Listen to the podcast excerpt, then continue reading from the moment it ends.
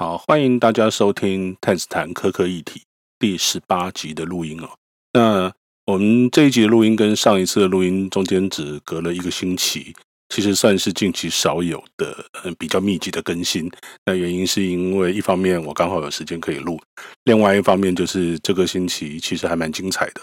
就是那我们看到呃美国因为国会山庄的暴动事件呢、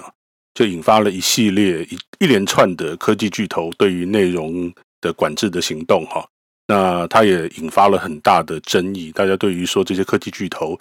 为什么有这么大的权力可以去管制呃平台上的言论？那甚至就是说，他有能力去封锁、封杀一个新创的新平台它的营运哦。那这件事情其实造成了很多的争议哦。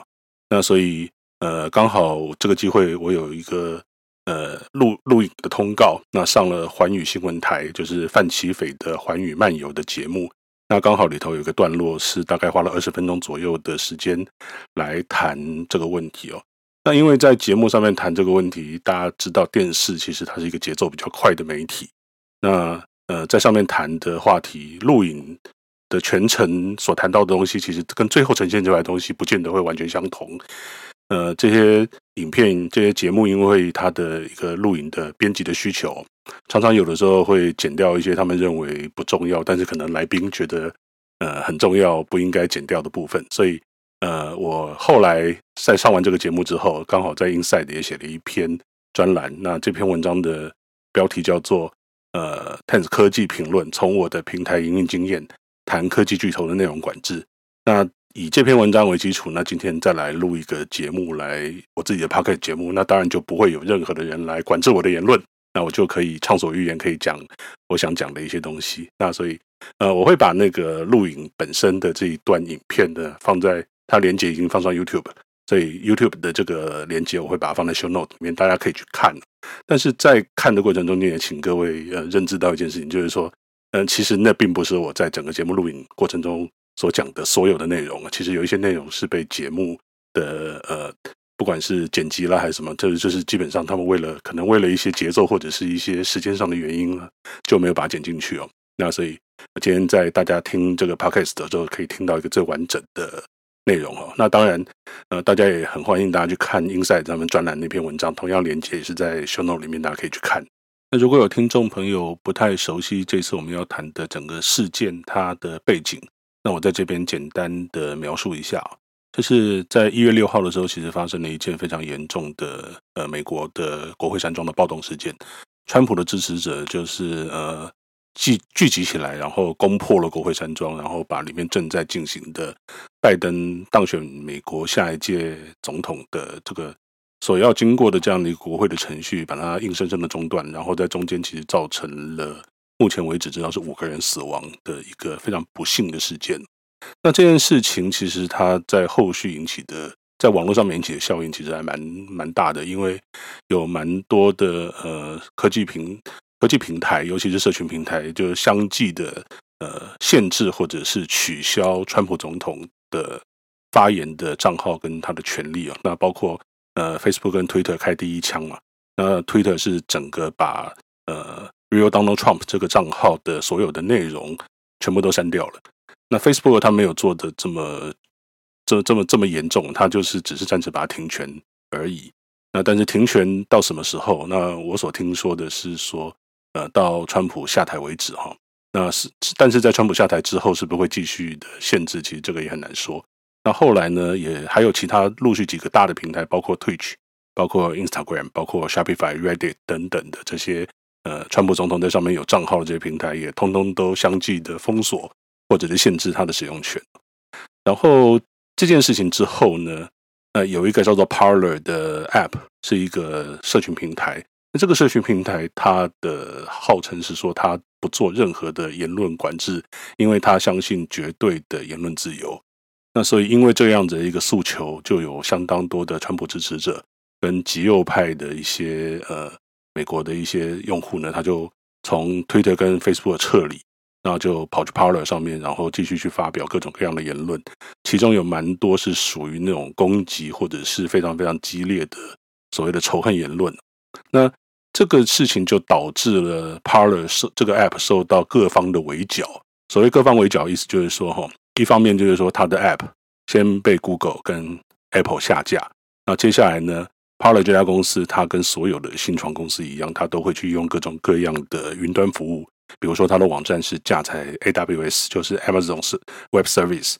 那也被 Amazon 停权。那另外呢，它使用的邮件的服务，比如说像 Mailchimp，这个是用来寄电子报、电子信用的。那另外他们的客服系统是交由是使用 Zendesk，那 Zendesk 也把 Parler 给停权了。那停，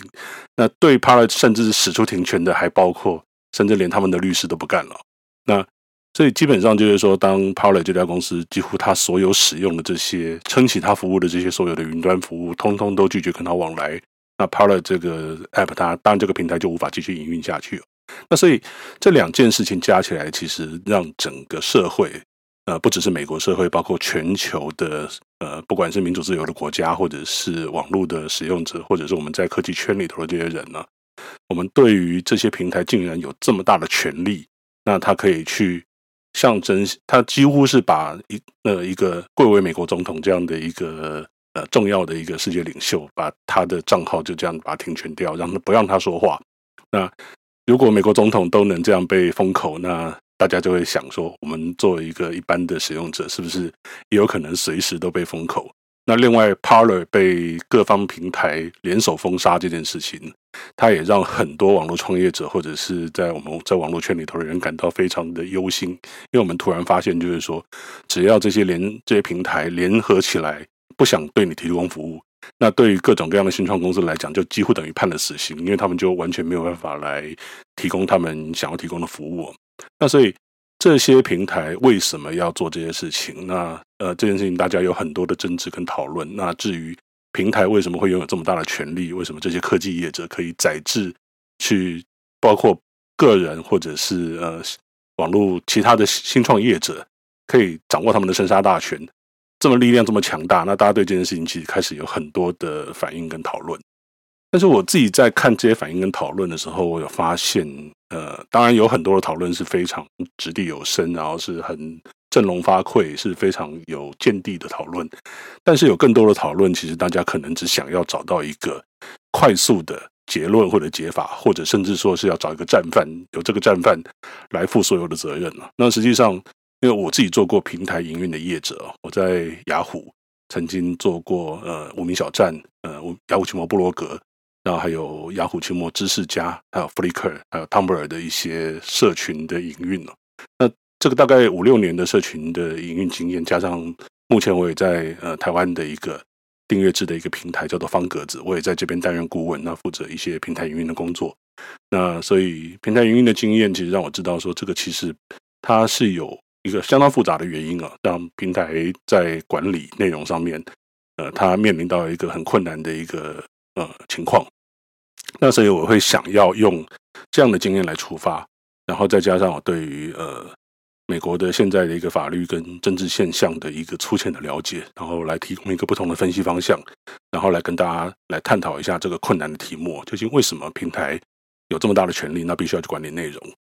那管理内容为什么又都管不好？好，那我们先来想一个问题哦，就是为什么平台它需要去管呃大家在上面使用者上传的各种内容？其实这件事情呃理论上来讲哦，我们通常都会用言论自由这件事情来去解释，就是说认为平台不应该要管我们的言论。但实际上呃我自己觉得说这个在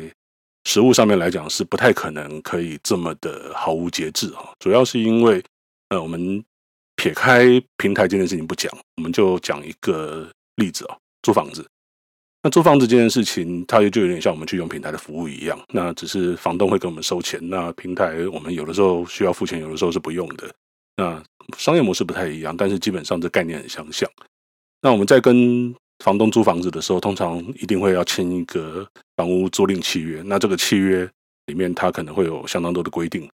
那或者是有一些附加的条款，比如说，房东他就会告诉你说，他愿不愿意让你在里头养宠物？那你是不是可以在呃墙壁上面打钉子啊？那或者是做一些自己想要的改装？那有的时候，比如说像如果有东西坏了，那到底责任是谁的？水电瓦斯要怎么计算啦，等等等这一类的权利义务都会写在呃你跟房东之间的一个契约里头。那甚至有的时候会有一些口头的约定。那总而言之，就是说，呃，如果你今天大部分的房客当然在使用这些房子的时候都是呃好好的用，通常不会故意去破坏，但有的时候你就会碰到一些 OK，就会碰到一些有问题的人，他在里面去办摇头趴啦，或者在里面制造毒品啊，或者在里面做一些非法的勾当。那在这种情况之下，如果你是房东，那请问你该怎么办？对，通常房东一定就会想办法要把这个房客换掉。所以这个基本上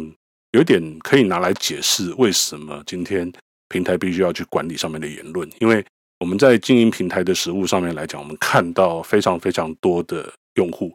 那大部分的用户其实都是很乖的，然后都是非常奉公守法的好国民哈，那都是在上面会。呃，分享一些他个人的，那或者是一些就是呃，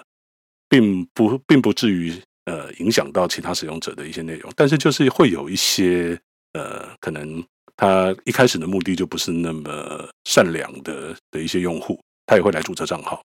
那他注册账号可能他是用机器人来注册假账号，他一次要注册很多个账号，然后他在这边上传的内容啊，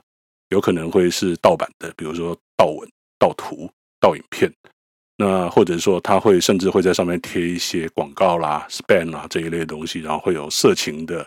然后会有仇恨言论，然后会有歧视啊，会有假消息、假讯息，然后里面可能还会有一些暴力啊、自残啊、骚扰啊，或者是故意要去呃吓别人的这样的内容。这这有些内容是违法的，甚至就一些违法内容，其实都可能会被上传到这平台上面来。那。平台它就必须要去管理这些东西，为什么呢？因为如果平台都放任这些东西都不去做任何的管理，然后让这些东西它就出现在其他使用者的面前的话，那其他使用者他看多了，他就会觉得说，那这个平台上面大概都是一些不堪入目的东西哦，那觉得这个平台一定都没在管，所以呢，大家就会觉得啊，这个平台很糟糕、很烂，我不想用，就用脚投票就跑到竞争的平台去了。这个其实就叫做损害使用者体验。所以，对大多数的平台来讲，就是说，你如果要维持一个好的使用体验，继续吸引使用者留在这个平台上面来使用的话，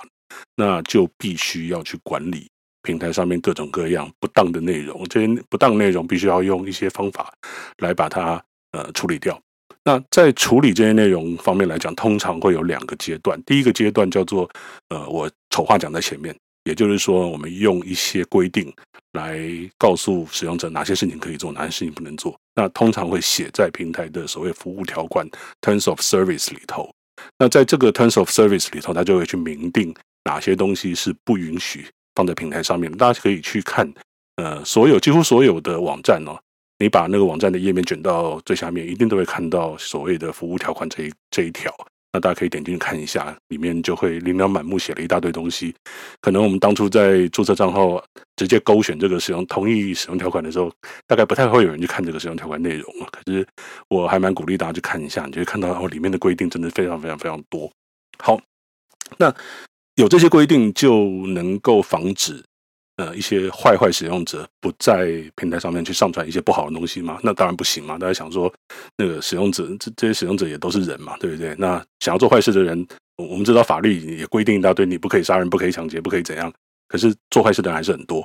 所以光有法律是不够的，必须要执行。那平台就必须要去有效的执行他自己所定出来这些规定，所以要去去平台上面去扫一些他规定不能放的东西。可是。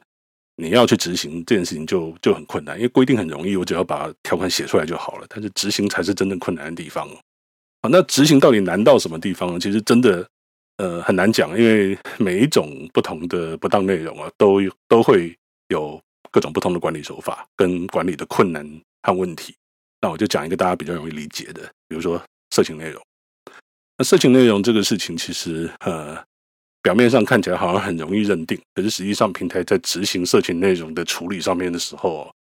就面临非常非常头大的的一个状况啊！基本上每一次的执行都无法让大家满意啊！怎么说呢？就比如说像我之前做过 Flickr 的呃社群经理，那 Flickr 是一个让大家可以分享相片的地方。那在 Flickr 条款里面，它有一条，它写说，呃，Flickr 严肃处理未经用户同意。分享其色情照片的状况，好，那那这问题来了嘛？就是未经用户同意分享其色情照片，意思是说这个照片必须要是照片的所有人或者照片里面当事人同意之后，才可以上传到 Flickr 上面去。那不是的话，那 Flickr 就会进行处理哦。那问题就是说，我怎么知道这个照片到底是谁上传的？那个上传的人是不是使用者？那使用者他自当事人，当事人他自己有没有同意？我我们怎么可能会知道？那所以。这个事情其实就极端困难，因为你得要去想办法问，比如说有人检举了这个相片，对，说这个相片是色情，那我们按照我们自己的使用条款去处理的时候，第一个你常会问不到人，第二个你就算问到人，那你也不知道说那个人到底是不是里面当事人，那他就算他同意，他也可能反悔。还有更大的一个问题就是说，那我们该不该受理这种检举？因为这里其实涉及到一个尺度的问题，就是说。每个人对于色情到底什么样的东西叫做色情，就是标准是不一的。我们很难去找到一个大家都能够接受的一个简单的共同标准。比如说，有些人他会讲说，他今天拍一个呃裸照，或者是是他为了艺术，那照片看起来美美的，虽然有一点裸露，露两点、露三点等等。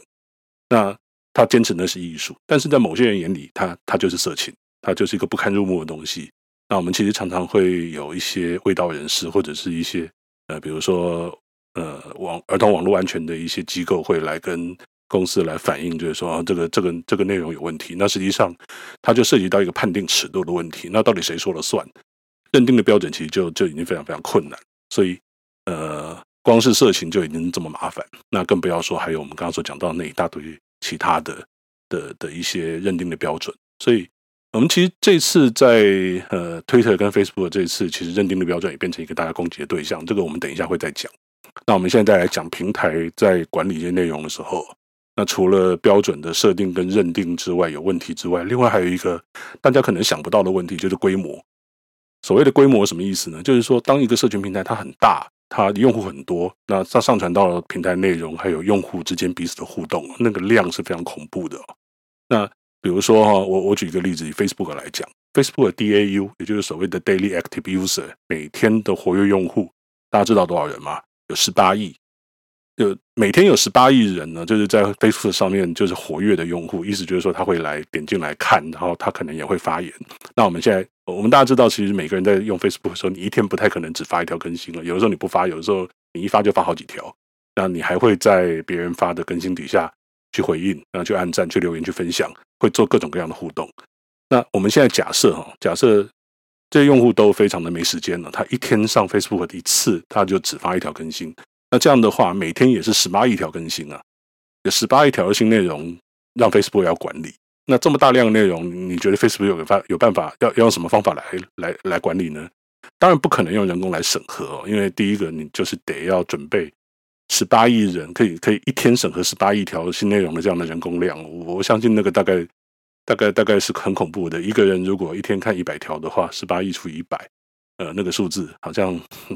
算了，不要算了哈，反正就是大到不行了。那当然不可能这样做，而且话说回来，你如果用人工去审核，人工审核也有认定标准的问题吧？对，某甲审核觉得 OK 的，某乙可能看一看觉得他不行，对啊，就就就就不会过。那那这个也也会有一个标准不一的问题哦。那对这些大型的平台来讲啊，通常它不太可能用人工来做这件事情，怎么办？它就用它的演算法，用它的技术或者是 AI，然后来过滤，先想办法在第一时间用机器来过滤掉呃所有可能有问题的内容，然后这些内容它会把它就暂时会先处理掉。呃，碰到不同的状况，它会套用不同的处理原则。那听起来好像可以解决掉很多问题，实际上它反而制造更多的问题。怎么说？呃，大家一定会常常抱怨说自己写的一些东西莫名其妙就会被这些平台判定成是呃可能违反使用条款啦等等的，然后他就可能会被隐藏，甚至你可能会被停权。我相信多多少少大家都有这样的的的例子哦。那在呃二零一六年九月的时候啊，Facebook 犯下一个非常非常经典级史诗级的一个错误。这个错误是什么？这个错误是说，他把一张。曾经拿过普利兹奖，然后震撼全球的的一个经典的历史照片，把它判定成是儿童色情，然后就把自动下架。那这张照片的主题是什么？这张照片是在越战的时候，就是有个小女孩，她因为美军在她的住的村庄投燃烧弹，所以她全身的衣服都被烧光，而且还有大片的灼伤，那她就一路啼哭，然后一面奔跑逃命。那刚好被一个华裔的记者拍下来，那这张照片就呃回到传回到美国去之后，然后马上就震撼大家，就是发现说战争竟然是这么残酷。那这样的一张历史意义，就具有非常深远意义的非常一张好的新闻照片呢，结果在 Facebook 的演算法里面。要被判定成是一张儿童色情的照片，这个这个当然就是滑天下之大稽哦。可是这个其实某种程度上面来讲，也说明了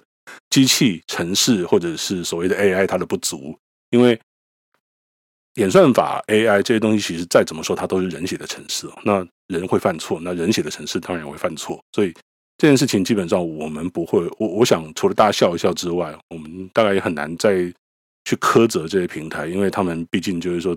这一类的的情形，我相信真的是常常出现了，但是它也会造成很多很多的大家对平台的责难跟不满。那我并不是要去为平台去开脱，不是因为说我做过平台当过业者，所以我就觉得说这些事情啊不是平台的错，不是，这真的是平台的错，也是平台必须要去想办法去进步，必须要去呃学习，必须要去想办法呃尽可能的不要再误判的。那它它有很大的是一个一个进步空间哦。那另外一个例子就是说，有蛮多 YouTuber，他大概常常会抱怨，呃，比如尤其是像今年呃去年年初的时候，疫情起来嘛，那很多 YouTuber 他想要分享跟疫情有关的一些内容影片，其实他可能出立意是非常非常良善的，内容也没有什么太大的错误，那就会被 YouTube 黄标。那 YouTube 的那个黄标的那个那个那个机制，或者是他他黄标的原则也莫名其妙，而且重点是。很多 YouTuber 去申诉，然后石沉大海，完全没有用，所以也看到不少 YouTube YouTuber 在那一阵子就做了一些节目来批评 YouTube 为什么给他黄标。那那大家可能不知道黄标什么意思，就是说，假设我是一个 YouTuber，那我靠做影片来赚广告费。那如果大家来看我的广告费，然后点里头的广告或者看到那广告的时候，那 YouTube 就会把这个呃广告的一些收益啊，把它分享给这个 YouTuber。那一旦他的影片被标上黄标，就表示说这些广告分润是没有办法分给他的，因为 YouTube 认为那个影片可能内容有问题。那所以尽管他很辛苦的做了影片，但是这支影片赚不到钱。那对他对 YouTuber 来讲，当然就做白工了。那所以 YouTuber 都非常非常不愿意看到自己的影片被上黄标。可是到底做什么样的东西会被上黄标？其实坦白讲，常常有的时候是你很难拿捏，你根本不知道平台为什么把你的影片就标上黄标了。好，那这个事情我们等一下会再来讲。那我们现在回头过来讲，那平台，我们讲，我们现在回到我们刚刚讲讲的主题，就是平台为什么要管内容啊？除了第一个就是所谓的在实际运作上面的需要，它必须要让它的平台上面内容的呃使用者体验呃维持到一个大家愿意继续使用的程度之外呢，其实还有法律的框架的问题，法律也会要求平台要做这些事情。那我们现在在讲的法律是指美国的法律哦，就是。呃，我们在这次争议事件中间，就是很多人会讲说，我们平台在侵害总统的言论自由，川普总统言论自由，或者是呃一些呃支持川普的支持者的一些言论自由。那所以很多人会讲到美国的宪法第一修正案，但是大家如果去读美国宪法第一修正案的内容，或者是你不用去读它，你只要去维基百科去找一下就好了，你就会发现哦，第一修正案这件事情，它其实它规范的一个对象。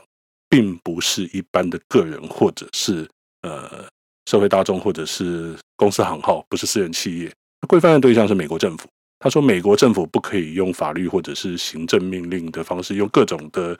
呃国家治理的手段、国家机器的力量去侵犯人人民的言论自由。所以这一次这些平台所做的事情，平台也是人民嘛，平台不是美国政府，所以它其实并不是美国。呃，宪法第一修正案的规范对象，所以我们其实，在谈这个话题的时候，我我个人是会把呃美国宪法第一修正案搁到一边嘛，因为这条法律不用在这里。好，那真正会用到的法律是什么？是有一个叫做《通讯规范法》，就 Communication Decency Act 这个这个法律，呃，它有一个叫做 Section Two Thirty，就是呃 Section 第两百三十条了。那这个两百三十条其实才是在这一次的呃。整个事件里面最关键的一条法律，因为这条法律它在讲什么？这条法律它，我大概讲一下这个法律的背景。它其实当初设立的目的是为了要去促进各种资讯服务的健康发展哦。那不要让平台因为呃一些莫须有的一些罪名啊，然后就平台没有办法发展，呃没有办法健康的成长。那它里面讲说，就是当规范的主体是这样，就是提供互动电脑服务的业者，就是叫做 Interactive Computer Service 啊。那如果有用户在这些业者提供的服务上面发表一些不当的内容的时候，那这些业者他不会因为呃不会被当成这些不当内容的发布者。这什么意思呢？就是说，呃，用户发布了不当内容，那平台不是这个内容的发布者，所以平台跟用户的责任不一样。那平台有平台要负的责任，用户有用户要负的责任。所以平台跟用户不会因为说，比如说我在 Facebook 发上面发表了一个我要去哪里放炸弹的一个呃呃恐怖分子的一个活动，然后我被法院抓起来的时候，被被警察抓起来上法庭的时候，Mark Zuckerberg 不不需要跟我负担一样的责任了。他大概是这样的意思哦。那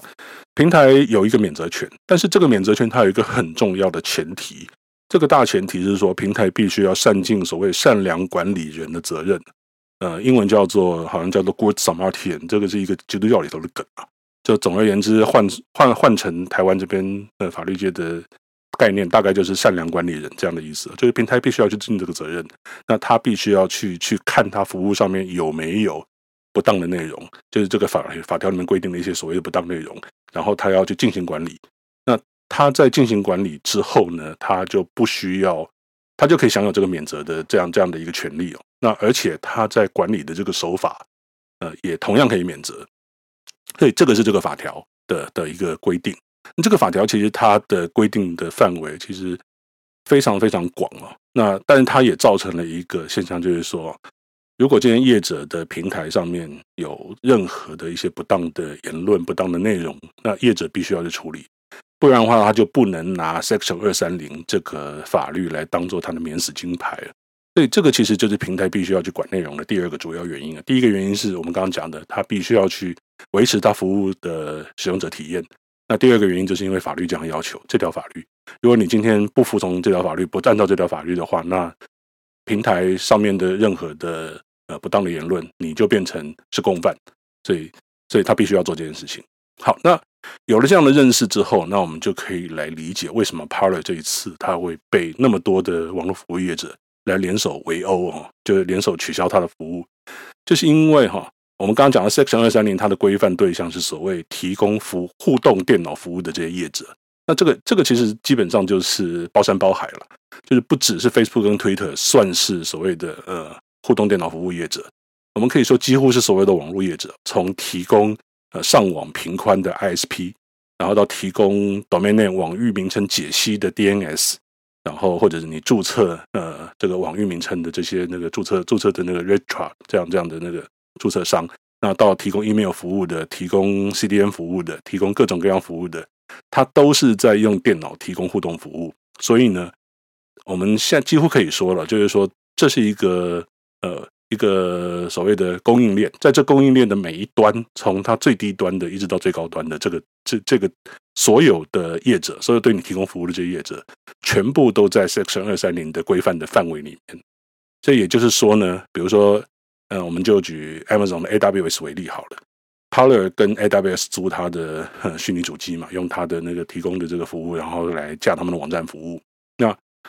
所以意思就是说。AWS 它就有义务跟责任去看，呃，它的客户 Parler 在上面是不是有不当的言论？那我们刚刚我们知道嘛，就是说自从那个 Facebook 跟 Twitter 开始，呃，去禁呃川普跟川普支持者的一些内容之后呢，这些人都跑到 Parler 上面去。那这个这个量非常非常大哦，所以就导致说 Parler 上面就出现了一大堆的呃仇恨言论啊，或者是一些过激的言论。那 Parler 他自己不想管，因为他一开始他就宣称说他是一个。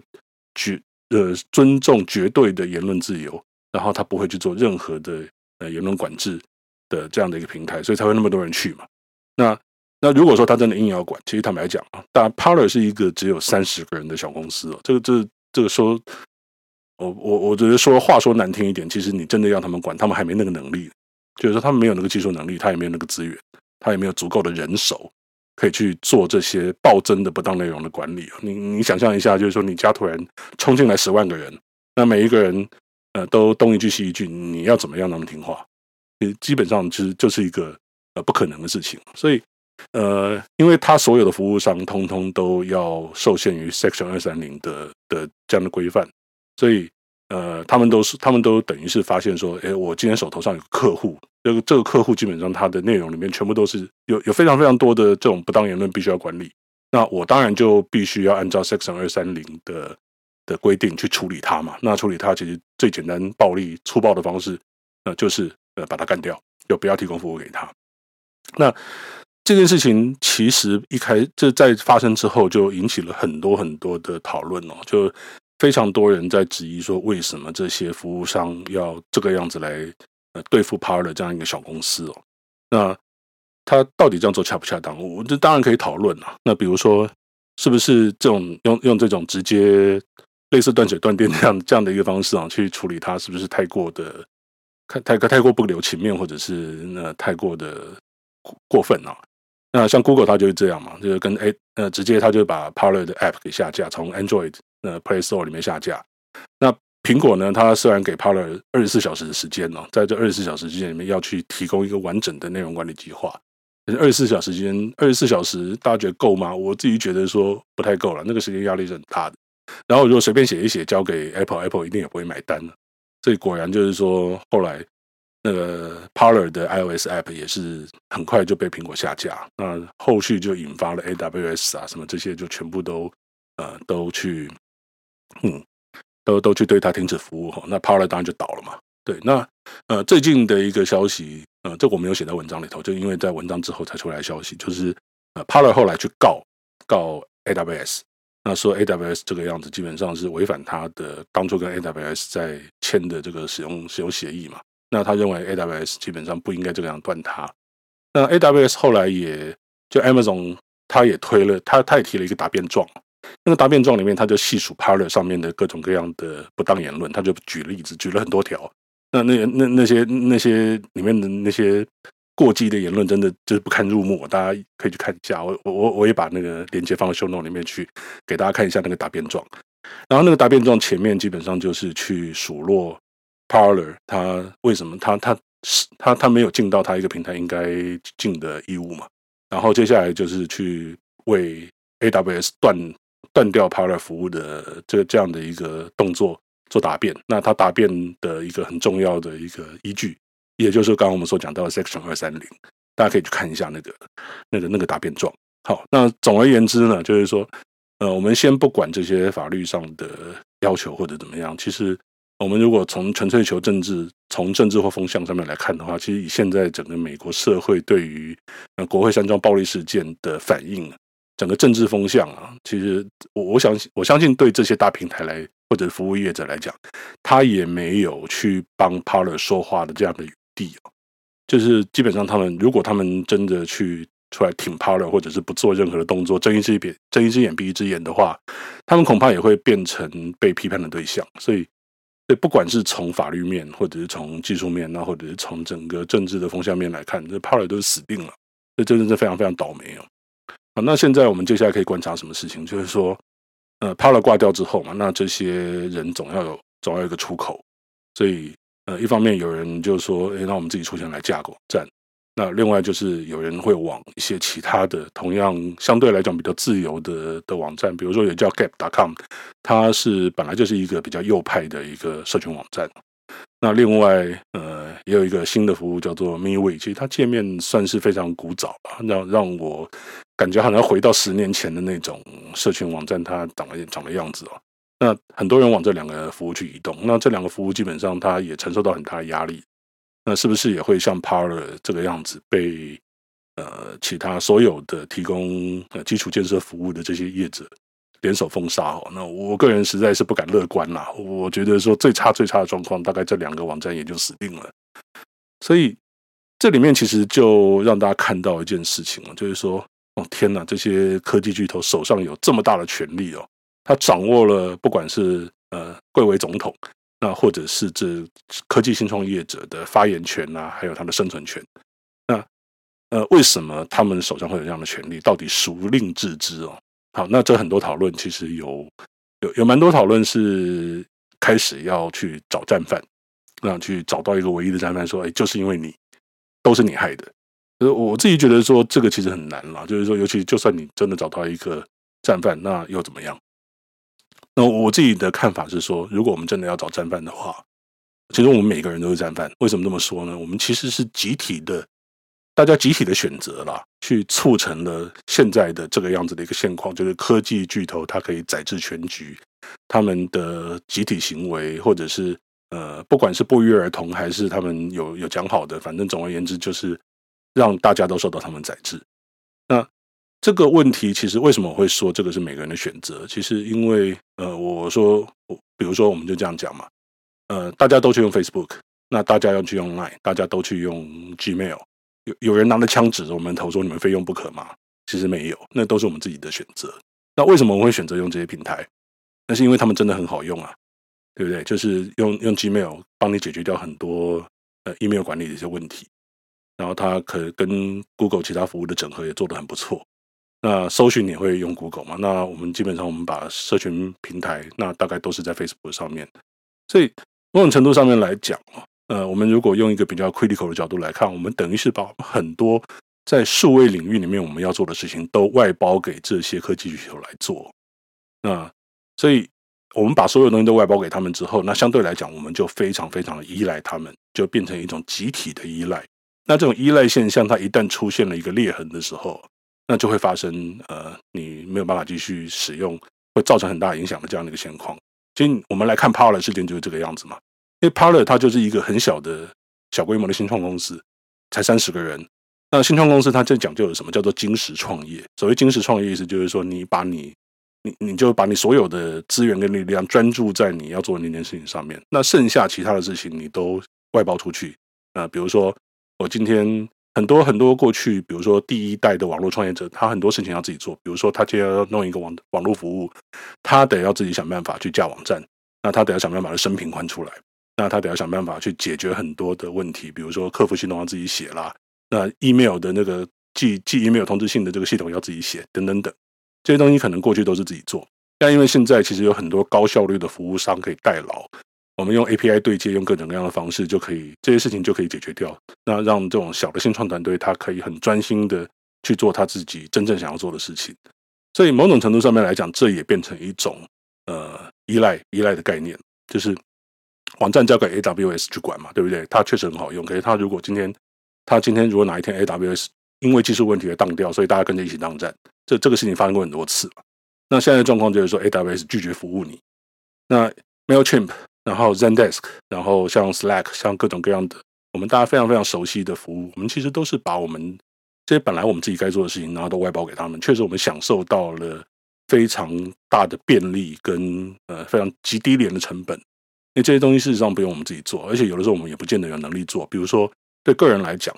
呃，你你真的有能力去加一个 email server 吗？你要去弄一个 domain name，然后你要搞定 DNS，要要做各种各样的设定。那你今天如果想要写部落格，你要自己加 WordPress 吗？你要自己去弄一个主机吗？那个主机的 Linux、Apache 各种各样的一些设定，你要自己搞吗？那个真的是麻烦到极点了。我我过去其实自己架站，自己自己弄了。那等到后来，我就真的觉得说，哦天哪，我要去管那个系统，那个系统要更新，然后那个要外挂程式，这个会跟那个打架，我真的是烦到不行。所以后来我干脆就去 Medium 写。那现在在方格子写。那我们那每个人其实都都类似啊，就是说我们的通讯服务我们就外包给 Line，然后 email 服务我们就外包给 Gmail。那社群我们就把外包给 Facebook，那呃各种各样的东西我们都外包出去，那呃可能不一定有花钱，但是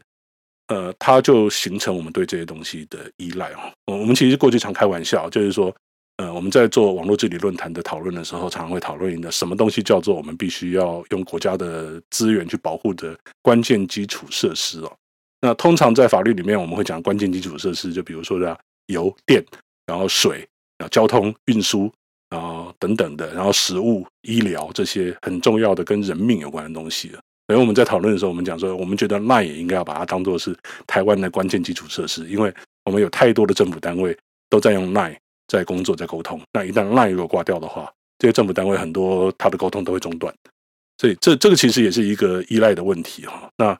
所以不管是个人，不管是政府单位，不管公司行号，其实我们现在都极度的依赖这些科技巨头，而且。更糟糕的是哈，在一些很关键的应用上面，我们没有其他选择可以用啊，这就变成我们对某一个科技巨头的独家的依赖性啊，一旦它挂掉，或者它出问题，或者它不想提继续提供服务，那我们就完了。那举个例子来讲好了，如果你今天有亲友在中国，或者你自己在中国做生意，或者你自己有有一些合合作的伙伴、生意伙伴在中国，你要跟他们通讯，你你唯一的选择是什么？叫做微信。因为大家都知道啊，微信会去审查你的里面传的东西嘛，里面传的言论。如果你提到一些比较敏感的字眼，法轮功啊、西藏独立啊、台湾独立啊、港独啊等等的这些这些这些内容的话哦，你的微信账号可能内容被消失，账号本身被消失，然后你可能假设你人在中国，可能你的人身的安全都会有危险。可是，嗯，要跟中国内部里头的人沟通，你你你除了微信之外，你有什么选择？你根本没选择啊。那另外一个选择，大家就翻墙，可是翻墙违法嘛，对不对？那我们现在看到中国对于网络的管制越来越严厉，那翻墙我都很替那些翻墙人担心，会不会他哪一天他也被消失了？所以，所以这个其实就是一个你对对某一个服务依赖造成的一个结果。那另外，我们刚刚回到刚才讲 YouTube 的例子嘛，就 YouTuber 对于 YouTube 乱给黄标这件事情，其实非常不满，那沟通也无效。那可是呢，你如果今天想要转换一个平台，你好像也没别的可以选。你今天想要做一个影片给大量观众来看，然后去赚广告分润或者业配收入，现在看起来你大概只有 YouTube 可以用，你几乎找不到其他的，也有这么多听观众在看影片，然后有这么多广告商愿意去下广告，然后可以分润给你的平台没有。那前一阵子有一个 YouTube 叫做好和弦，他是做音乐教学相关的，我非常喜欢他的频道。那他做了一支影片，就是说他要慢慢从 YouTube 撤离。那为什么？其实他那边那些影片里面其实有讲一些原因啦，主要还是因为对演算法啦，对整个 YouTube 商业模式的不满哦。那 YouTube 会把他自己的演奏，把它标成是别家唱片公司出的东西，然后说他的内容侵权，然后就给他各种各样的限制。那那这个当然很也很不合理，也莫名其妙。当然我们知道这个是因为那个科技不够到位的原因啊。可是对于 YouTube 来讲，就就就比较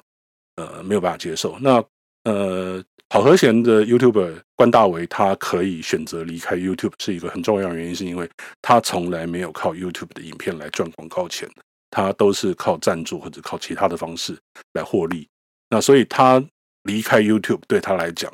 损失的大概就只是他要重新去建立一个观众的的一个基础，观众群要跟着他一起搬家，可是这其实也是很困难的事情哦。所以他他说的是他会逐步的撤离 YouTube，但是他不会一下子就离开。那他也去了另外一些其他新平台，但是这些其他新平台就稳定度或者是速度或服务品质来讲，坦白讲，真的跟 YouTube 还差一大截。所以到底有多少观众会跟着一起搬过去？那这个我觉得也可以观察。但总而言之，就是说大家都非常依赖这些科技巨头。那这些科技巨头的依赖，其实它不是一朝一夕呃可以解决的哈。那那另外一个就是说哈，那我们从这样的依赖关系里面，我们就会发现说我们。每一个人，每一家公司，其实都有一大堆的数位资产，它是就放在这些我们非常非常依赖平台。包括以个人来讲的话，你有一大堆相片，手机拍的也好，数位相机拍的也好，那有很多影片值得纪念的，有纪念价值的一些影片。然后，如果你是你有写部落格，你会有文章；那你写 email，你有一大堆 email 存在 Gmail 里头，然后里面还会有通讯录啦、行事历啦，然后你在 Messenger 或者 Line 里头的各种各样的通讯的内容。然后还有你的社群关系，比如说 Line 上面的呃好友名单，你在 Facebook 上面的好友名单等等等。然后另外你的数位身份，比如说我们前一阵子大家吵得很凶的数位身份证，也算一种数位身份。那另外甚至你的钱可能也放在上面，比如说你用跨境的券商去买买去买股票买美股，那那些钱摆在国外，那你可能会有一些呃，比如说数位的一些银行的服务，或者会有一些点数放在什么样的地方，这些都是钱。啊，都都用数位的形式存在这些不同的平台上面了，这个叫做数数位资产。那一旦呃数位这我们我们存放这些资产的平台，它比如说它故障出包，那或者说因为莫名其妙原因它封锁你不让你继续用，那或者是平台倒掉，那这样然后而且我们如果没有任何的备份或备案的时候，其实这个损失是非常恐怖的，几乎没有办法想象。你可以想象一下，就是说最近有一条新闻，就是说有一个。有一个美国人，他有一个数位钱包，专门放他的比特币。那里面比特币将近台币十几亿的样子。那我相信我会去查一下。反正总而言之，他忘记他的密码，那他们他就没有办法取回那些钱。那他现在那个密码他可以踹十次，他已经错了八次，只剩两次。那他去找他想要找那家开发这个比特币钱包的这个公司来帮忙，但是那个公司可能因为当当初演算法写的太好，所以他也没办法帮他破解。所以这里面就变成说是一个你的数位资产可能有有可能就是几十亿的资金锁死在那里头，让你看比特币现在每天这样拼命乱涨，那个损失真的很恐怖。好，所以话说回来哦，就是说 p a r l y 这件事件，如果说他今天能够让我们学到什么东西的话。我个人觉得说，这件事情其实真正让我们会认识到，我们每一个人、每一家公司，它对于这些巨头的依赖关系，其实是如此的深刻，那如此的没有办法割裂，那以至于说，我们对这些科技平台的需要，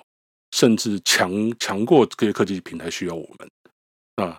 就有点像是在骇客任务里面那个很恐怖的一个 Matrix 那个母体，然后每一个人其实都是。呃，提供他个人的一些东西，然后被这个平台所被被这个母体所豢养，每个人都只是那个小小的 cell。好，那这件事情其实是可怕的，所以我们如果没有认知到这件事情的严重性，那没有想办法去准备备案，然后常常备份，去分散掉这些风险，我们降低对这些少数平台的依赖，那我们很可能每一个人不晓得什么时候你就变成下一个 Parler，你就变成下一个被。数位资产都都都会没有办法再取用，然后会被这样的封锁，或者是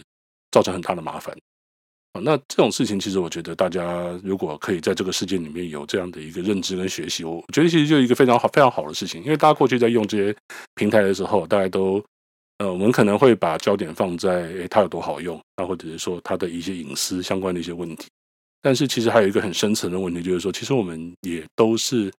被他们所控制，然后基本上没有办法离开它，就有点像上瘾了一样。就是而且你还没有选择，没有什么其他的选择可以去用。这这件事情当然当然不妥。所以，嗯、呃，那有些人就会觉得说，那我们应该想办法打破这种状况嘛，就是我们不要有这样大的科技巨头来垄断我们，不要有这样的科技巨兽。那问题是，how 怎么做？那有些人说，比如说用反托拉斯法来把这些大型的这些科技巨头把它强制拆分掉。啊，那那这种说法，我觉得听起来很合理啦。那实务上来讲，有它的困难度。第一个，比如说，呃，你要去打赢这个反托拉斯反托拉斯法这个官司哦，就不知道打几年。那大家可以回头去看一下，就是说过去美国政府曾经想要有很多大公司，美国政府都把它把它拆掉，去打反托拉斯法的战争哦。那有的打赢，有的打输。那打赢的，比如说像是 AT&T，呃，就是被美国政府强拆成好几家不同的小公司。那另外打输的，比如像微软，那微软本来当初也是被反托拉斯法，就是说要威胁要把微软拆掉，结果后来没有打赢，那微软还是独大。可是现在微软，反嗯，真的十年风水轮流转啊，就是微软过去靠 Windows 这个样子，就是基本上就是就是唯一独大的科技巨头。那那现在呢？现在他们跟新兴的这些科技巨头比起来，微软其实没有那么看起来就没有像当年那么有害了。对，这个这个其实是会轮流转的，所以同样的道理，就基本上我们如果今天用强制的手法把这些大公司给拆掉，那你你也很难保证说不会再出现另外一个新的大公司、新的科技巨兽来取代它。所以换句话说，这个情况并不会真正改善啊，就是你换汤不换药嘛，走了旧的来了新的，其实其实可能状况可能还会变得更比现在更严重也说不定。那所以，我个人是觉得说，第一个它缓不济急，第二个就是说，呃，也不见得能够真的改变现况。那反而比较务实、比较有效的方法，是我们想办法利用各种压力哦，要求这些科技巨头更加负责任，然后找出更能够符合这个社会的共识和共同利益的做法。那透过对话，透过各种的努力跟压力，迫使他们改变，这样可能反而比较实际。那举个例子来讲啊，就是说，呃，有一个。在美国长期推动网络人权跟网络言论自由的一个组织叫做美国电子前锋基金会，呃，Electronic Frontier Foundation，那我们通常简称叫 EFF。它已经三十年了，是一个非常老牌的组织，几乎是有网络就就有这样的一个组织。那这个组织它其实在这一次的几个事情发生了之后，它发表两篇很重要的论述文章，我很推荐大家去看这个，那个链接我也会把它放到 show note 里头去。那是英文的，那大家可以去用翻译软体，或者是想办法练一下，去看一下。那他第一篇，他是在讲呃，就 Twitter 去 ban 掉那个川普的这些做法。那基本上他虽然是支持，他虽然支持说 Twitter、Facebook 这样的平台去对一些不当的、过激的、然后仇恨的言论去做管理，他认为这有必要性。但是他也指出两点，就是说这些平台他在进行这些管理的时候，那首先他的整个做法跟原则呢，就是虽然在使用条款里面都有讲，但是真正怎么做，其实不公开、不公开、不透明啊，就是大家很难参透，就是那个黑箱作业。那所以一旦事情发生，他做好决决定之后，其实伤害也就产生了。那你也没有办法，没有办法跟他去知道他说他为什么要这样做。他他们顶多就发一个声明，那那个声明大家可能不见得认同。对，所以就是说，在于他的管理的，不管是管理的手法，或者是他管理的原则来讲，其实都是不够公开透明的。这个基本上有必要要改进。那另外一个呢，就是说他在管理的执行上面来讲，似乎对于不同的账号、不同的内容来源，它有很多不一样的标准了。那比如说，这这一段其实我当初在电视上有讲，但是后来被剪掉。那呃，比如说我们现在看到川普的账号，就是一开始是被加注嘛，就是说，比如说他讲说选举不公，底下就会加注说，嗯，现在的那个选举并没有查到任何呃有任何大规模的舞弊的情形。那另外选举的结果是拜登赢了，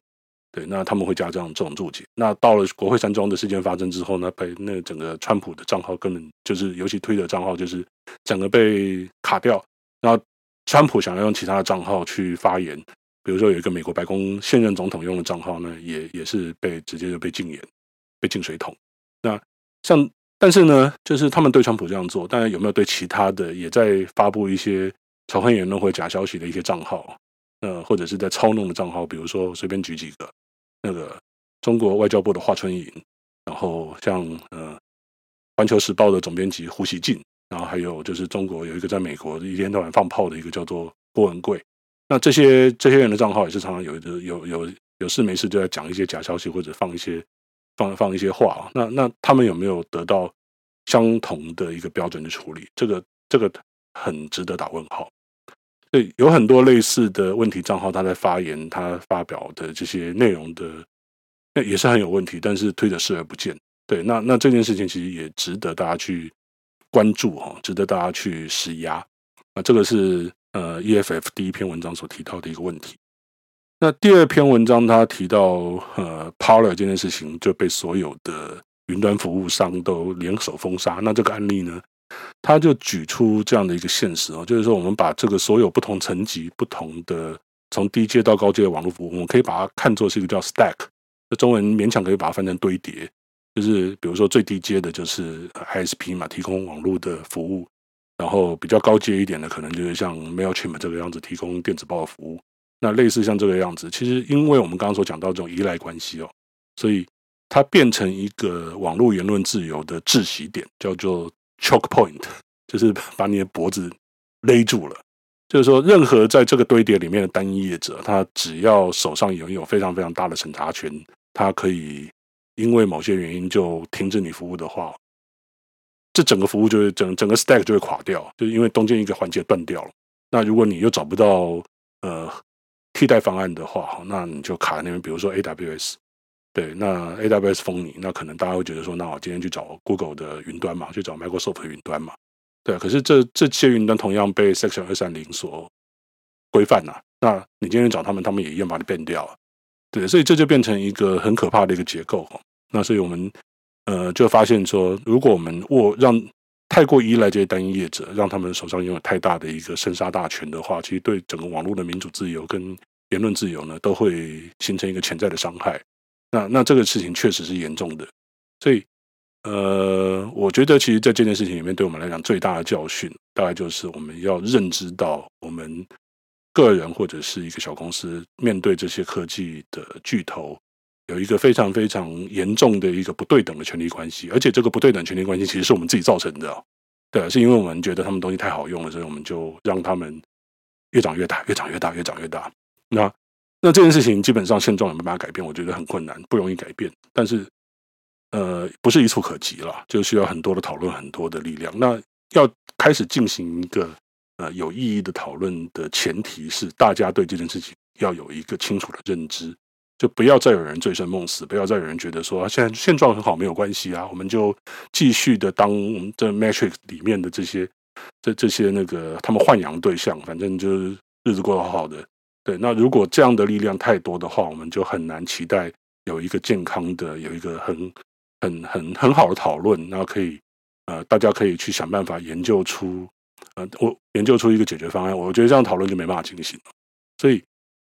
所以对我来讲，我觉得这件事情给我们最大的启发就是说，应该有，应该大多数人都需要去理解这样的一个状况。那也如果大家对这件状况认识这个状况，对这件状况有一个认知的人越来越多。那我觉得它就是这个事件里面对我们对最大的一个贡献，就是说它会让我们对现况的改善至少有个基础。那一旦大家对这件事情都有这样的认识之后，才能促成真正有意义的对话跟讨论，然后让这些巨头感受到一些压力，然后让手头上多多少少还有一点工具，还有一点监管力量的国家或者是政府，它可以有一个压力，可以去 push 它，呃，不管是立法。或者是呃，形成一个管制的一个管理管理的一个框架，对，让业者的运作的方式跟我们整个法律的制定跟执行哈，都能够更符合这个社会的共同利益，是在大家经过民主程序讨论出来有共识之后得到的结果。那我觉得这件事情其实它才会往一个好的方向走。所以呢，呃，我在这篇文章在 Inside 那篇文章里面下了一个最后的结论，就是说 We have to do something。但是我们在 do something 之前呢，其实最先需要做的是利用这个呃这个事件带来的一个沉重，带带来一个一个非常非常有力的一个敲击啊，这一个冲击，然后让整个社会可以去思考这件事情。那我们来做所谓的数位启蒙跟数位觉醒，让大多数的人都认知到，我们在这个样这样结构里头的一个跟科技巨头一个非常不对等的这种权力关系。那这个是呃不幸中的大幸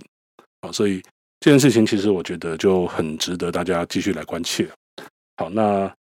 我们今天的节目其实录的有点长啊，录到现在已经快要将近一个小时了，因为这个题目实在真的非常庞大。那我试着用这个角度来来分析，当然有些朋友可能不见得认同啊，因为大家各自有大家各自的立场，比如说可能。立场比较支持川普的朋友就会觉得说，我在替平台开脱。那我必须要说，真的没有这个样子。我自己本身的政治立场，其实我也是比较没有那么喜欢拜登。我觉得川普的的的做法对台湾比较好。但是回到回过头来来讨论呃这件事事情，他在网络的平台的经营，或者是在美国法律框架底下，其实我觉得那个答案是非常明显的，就是说这件事情其实。呃，你很难再看到其他的结果，那所以会有这样这样的分析。可是这件事情其实跟我个人的政治立场无关哦，就是就一个呃对平台营运的经验跟法律的理解，然后所做出来一个判断。那用这样的一个角度来分析给大家听。那重点其实不在于说支持谁，重点就在于说，呃，我们要去面对科技巨头垄断、制霸一切的这样的一个现象。然后从一个整个社会的角度来看，不是去 favor 谁，不是说今天川普这边人被欺负，那我们就回头过去压制拜登、压制民主派、压制民主党那边的，让他们也没有发言权，或者是反过来，我觉得这样都不是正健康的一个做法。应该我们是把一些左派右派之争把它先放一边，然后我们来看整个结构，这整个结构里面到底哪些东西是合理的，哪些东西不合理，这个才是我写这篇文章的初衷哦。那所以也很谢谢大家花了近一个小时的时间听我来讲。那如果你觉得呃有什么任何意见的话，也欢迎在 Apple Podcast 里面给我留言。好，那我们今天的节目就到这边，下次我们再来分享其他题目。谢谢，拜拜。